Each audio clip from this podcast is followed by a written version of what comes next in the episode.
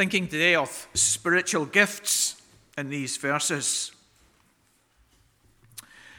Meghan Markle continues to make the news headlines. Articles are still being written about her, and studies continue to be done on her life so far. The London Times yesterday had a full page article about her. The recent court case involving Harry, Meghan, and the press have raised all kinds of questions again. And it's probably too early to assess her behaviour. We need more of a gap between her marriage to Harry and how her life has turned out for a proper assessment of her. But tentative conclusions are already being drawn. One assessment of her is, and you may agree with this or not, that she has wasted a wonderful opportunity. Meghan, it's generally recognized, had many natural gifts. One journal described her as she always carried herself well. As an actress, she had developed those natural gifts and had attained a considerable degree of comfort in the public eye and had considerable ability in interacting with the press. But the palace developed those natural gifts further. Social etiquette coaches developed her natural and advanced skills to an even higher level so she could handle her increased responsibilities. She learned when to shake hands, how to shake hands, how to walk, how to wave. Added to those natural gifts and talents which she had were new abilities and new gifts, such as a house in Buckingham, the title of Duchess of Suffolk, and a place in royalty. So the big question being asked of her is what type of steward of her natural, developed, and new gifts has she been? And that same question is being asked of each of us.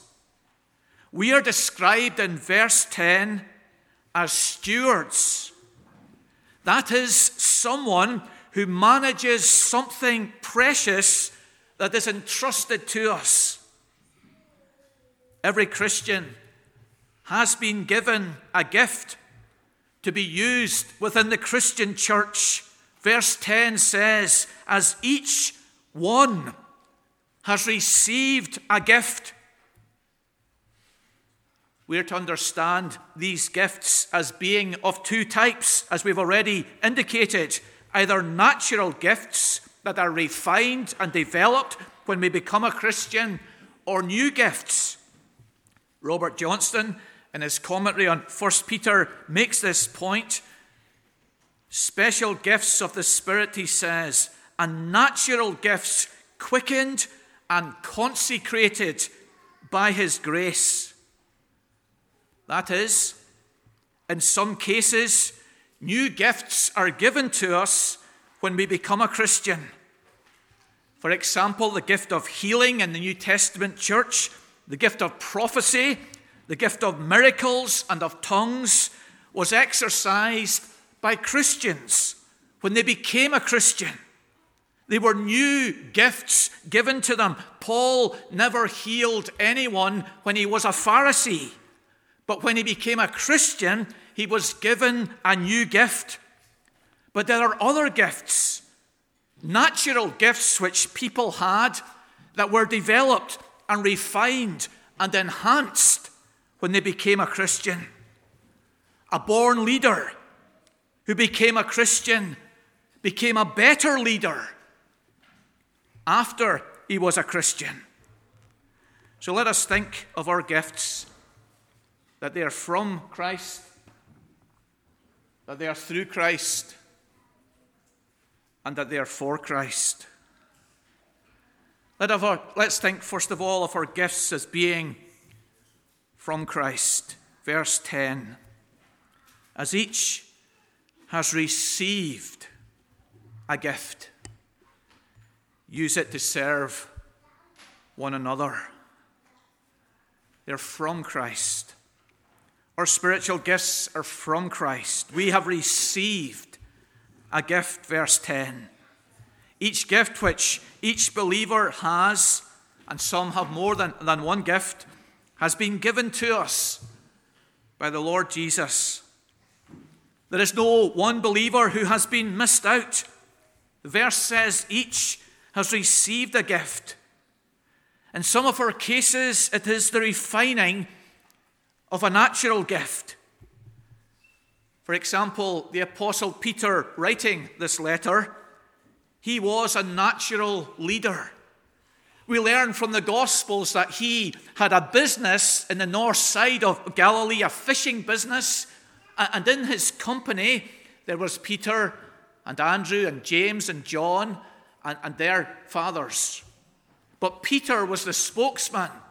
He was the born leader. He was the, the natural head of that business. And when he became a Christian, that natural gift of leadership was developed, advanced, and refined by the Lord Jesus. And he became a leader in the Christian church.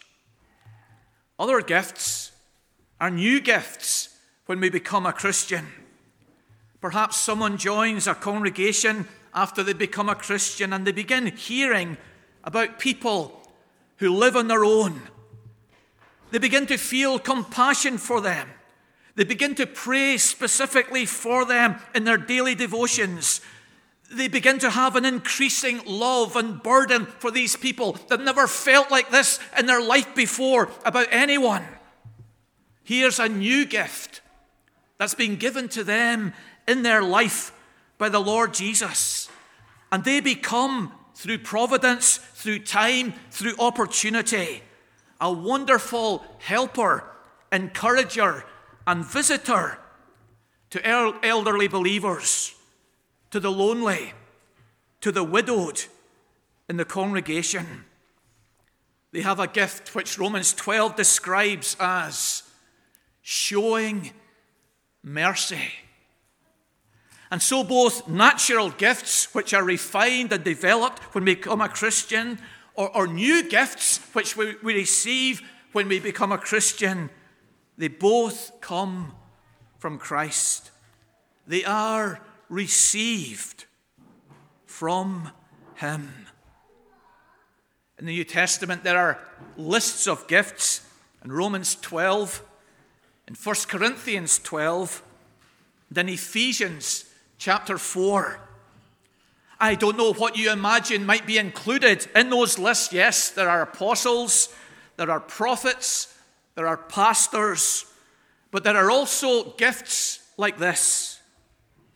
Serving is a particular gift, and some members of this congregation are outstanding in serving this congregation. Another gift mentioned is showing mercy. We're all to show mercy to one another, but there are some people who just have the knack of listening and saying the right thing and, and the imagination and creativity of showing mercy. Exhortation is another gift. And there are some people who just have that ability to encourage us and inspire us in our Christian life. Administration is another gift. Maybe you say, well, that's definitely not me. But you see other people within the congregation who are organized and able to administer and control and manage an event very well.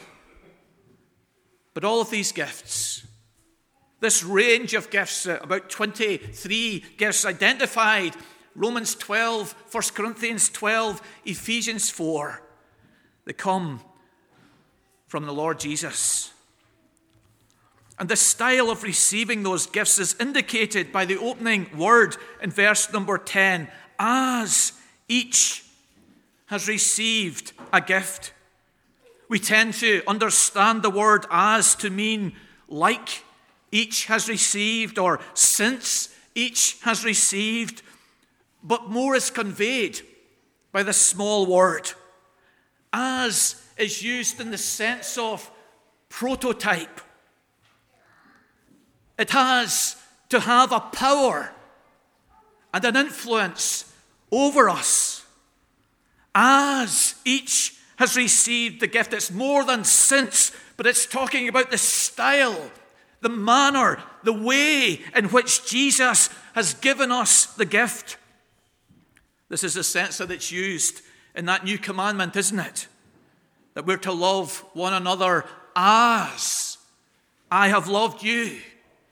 As there means the style, the manner, the way in which I have loved you, you're to love one another. So the same idea is here. As you have received the gift, so serve one another. So, how then have we received the gift? Well, Jesus has given us our gifts thoughtfully, He's given us our gifts graciously, He's given each of us our gifts generously. And as Jesus has entrusted us with this treasure, with this ability, so then we are to use our gift thoughtfully and generously and graciously to others. One of my childhood memories, good childhood memories, Dad, Mum be listening in here, associated with my, my growing up was my family uh, visiting a, a massive house which belonged to one of the elders in our church for supper. The elder and his wife often had people round to their house, and their attitude was that God, in his providence, had given them that large house, and they wanted to use it to serve his people. They had received it, and they sought to use it. Receiving a gift from Jesus is a strong motivation to us to use our gifts. We've been entrusted, every Christian has been entrusted with a gift. We're to use that gift. Jesus has given us a role to fulfill. Billy Bray, the famous evangelical preacher, often dressed in odd ways. And the reason he said for this was that himself and fashion had had an argument many years ago and they had never reconciled. But, but behind uh, that, that reason was the fact that he was poor an itinerant preacher, and people to, to help him out in, in his financial straits would donate clothes to him. And he felt the obligation to wear them. If people, out of kindness and thoughtfulness and sacrifice and generosity, had given to him, then he was going to use them. Here is Christ with thoughtfulness and generosity, giving to us. What a motive that is to use our gift. As you have received a gift, so serve one another. Bengel is a, a, an older commentator, but he, he makes this helpful point he focuses in in verse 10 on the word it. Use it to serve one another. And he comments, it and not another. We're called to use the gift that we have. And each of us is unique and special. Each of us has a gift. We're not to worry what other people have or what other people can do or what other people cannot do. We're not to desire something different. We have a role, a purpose, a calling, a gift. Use it to serve one another. Our gifts are from Christ. Our gifts, secondly, are through Christ. And you know, in our reports, we, we, we've been seeing how many people use their gift in our congregation through Christ. The ability to use our gift is given us from God, verse 11, by the strength that God supplies. The Lord Jesus not only gives us gifts and thereby makes us stewards, lays on us the privilege and responsibility of serving Him, but He also gives us the strength to use the gift by the strength that God supplies. The word supplies in verse 11 is a rich New Testament word. It was used of a wealthy donor who desired to keep a, a theatre open and to keep the actors paid. And so he would give money so that these plays could be performed and these actors have a crust to live on. If he cut his donations, the doors of the theatre would close and the actors would be sleeping on the streets. God gives us the strength. He supplies the strength. He gives us the gift, and then He supplies the strength to use that gift and exercise that gift to benefit others. Beyond any natural ability we have, beyond any development and refinement of our gift that has taken place, there is this strength from God communicated to us by His Holy Spirit to enable us to serve Him and to use our gift. But not only does, this, does Christ strengthen us in using our gift, his merits also makes our service acceptable to God. See the phrase in verse 11 that God may be glorified through Jesus Christ. Through Jesus Christ. We know our service is defective. Our thoughts sometimes are, are not as they should be as we visit someone or as we serve in Sabbath school or as we welcome people at the door. We are serving, but sometimes, as with our Psalm 41, the inside of us is not comporting to the outward activity. And so, this phrase in verse 11 is so helpful to us that God may be glorified through Jesus Christ. Not just by his strength to enable us to serve and to use the gift that we have, but also his merits, his righteousness to cover over our imperfections as we serve our, our God and Heavenly Father. We're to do our best. We're to aim for excellence. If we have a speaking gift in verse 10, we are to speak as one speaks oracles of God. In Sabbath school teaching, in CY talks, in Holiday Bible Club presentations, and preaching week by week, we're to comply with the doctrines of Scripture. We're to speak the truth. We're to speak as the oracles of God. We're not to be careless. We're not to make things up. We're not to be false in our teaching when we're speaking. We're to do our utmost to conform it to the oracles of God. And when we're serving, we're to do our best. We're to be generous and lavish and gracious. But our best is imperfect. Our best is defective. Our best falls short, and, and we all know it. And so we serve through Jesus Christ. Our imperfections are covered over, our failings are beneath the merits of His righteousness and His blood. The high goal of glorifying God in verse 11 can only be attained through Jesus Christ. The EU signed off on $3.3 billion of aid for Ukraine last week.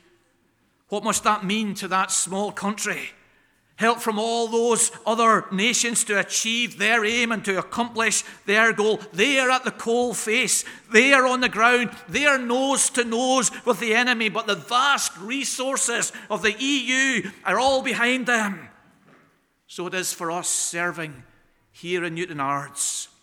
We're serving by the strength that God supplies and through Jesus Christ. Sometimes we say and have said, I couldn't do that. And sometimes that statement is the reality. We just could not do that. Me putting up a fence, for example, it's an absolute impossibility.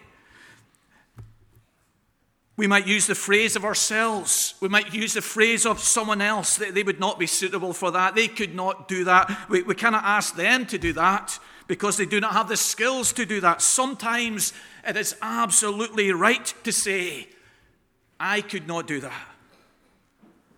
But other times, it's not reality, it's reluctance. I couldn't do it because I'm too lazy because I have a false humility, because I expect someone else to do it, because I'm trusting in my own strength. Peter assures us here that not only does Christ give each one of us a gift, but Christ also enables us to use that gift. Perhaps you're feeling your weakness and inability as an elder, as an interim elder, as a deacon, as a church member, as a Christian. We serve through the strength that God supplies. Then, thirdly, our gifts are for Christ. They are from Christ. They are through Christ. And thirdly, for Christ. In verse number 11, to him belong glory and dominion forever and ever. The closest antecedent to him in verse 11 is Jesus Christ. So that is who we should understand him as referring to in this verse. To him, that is the Lord Jesus, belong glory and dominion forever and ever. Glory as we serve in the strength of Jesus. His attributes are seen in us. His wisdom, His grace, His love are evident in our speaking and serving gifts. And so He is reflected, He is praised. People see a building and they ask, Who built that? Who was the designer? Who was the architect? Who was the crafts person involved in this building? And so people, when they see our serving, they ask questions. How do you do that? Why do you do that? And glory is brought to the Lord Jesus. The bag of scones to the widow, the flowers for the bereaved family, the lift to the hospital appointment. Neighbors, friends, work colleagues are asking, Why are you doing this? And we tell them it's Jesus who gives us gifts and gives us strength. To him be glory and dominion forever and ever. This phrase is odd, though, isn't it, in verse 11? This phrase is taking us beyond this world, isn't it? It's taking us into that, the eons of, of, eternity. The phrase is literally age after age. And Peter is thinking of that everlasting glory and dominion and service to Jesus Christ that, that we will give as we worship in heaven, perfected and glorified. To him be glory forever and ever. Amen. Peter is thinking of serving beyond this life, of us praising and following and worshiping and honoring the Lord Jesus in heaven in our state of perfection. So, why does he include this here? Is he just bursting with adoration and he, and he, he writes this in uh, to the passage? Or is there another reason? Isn't Peter including this here? To encourage us to bring a bit of heaven and its service and its worship into our congregations, into our life now. He's thinking of those ages to come and, and how we will worship gladly and, and glorify and honor Jesus then. What, what he's saying is, let's do it now. Let's hide ourselves and let Jesus be seen. To him be glory and dominion, now, here in our congregations, as it will be forever and ever in heaven. We talk about someone catching the bug in a metaphorical sense. By this, we mean that someone has been captivated by a hobby, an idea, a practice. It may be beekeeping, It may be sewing, it may be running, it may be growing vegetables, it may be the 5 a.m. club, and they talk of it and dream of it and think of it. And, and this is the idea that Peter has here. He, he wants us to, to think of heaven and that state of perfection and us serving and using our gifts in that future state. And he's wanting us to, to have it now. There is praying and praising and serving in heaven. No one is proud. All glory goes to Jesus. That's to be our goal here. The gifts that we have of administration, of serving, of showing mercy, of exhortation, of leading. To him be glory and dominion forever and ever. It's a wonderful story in George Whitefield's life. He had a, a falling out with the other prominent evangelical in England, John Wesley, and they had a considerable and, and heated discussion, and it was a very public issue. And, and, so the press, you know, go on to this as, as they do, and, and they asked the hard questions. And, and so they said to George Whitefield one day, Oh, do you think you'll see John Wesley in heaven then? And he grasped the moment. And he said, No. He said, John Wesley will be so near to the throne of God, and I'll be so far away, I won't see him. And this is Peter's idea here. To Jesus be glory and dominion forever and ever. Let Jesus be central. Let us be hidden. Let the defects in, in, in, one another be overlooked. Let love cover all sins so that Jesus, in our serving, will receive glory and dominion among us. Our gifts are from Christ. Our gifts are through Christ. Our gifts are for Christ. So let us identify our gift. Talk to others and ask them, What gift do you think Christ has given to me? Look over the passages Romans 12, 1 Corinthians 12, Ephesians 4, and see the gifts that are mentioned there. Something perhaps that you're comfortable doing, something that you're natural at doing, that's likely to be the gift that Christ has given to you. And then use your gift. Find a way to use it. Pray that an opportunity will arise for you to use it.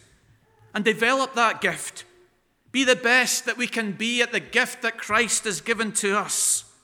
Look at how others use that gift. Learn from those who are advanced and expert in that area in which you've been gifted. Maybe even ask for some feedback about how you've got on. But above all, let us honour Christ as we serve Him in this congregation together.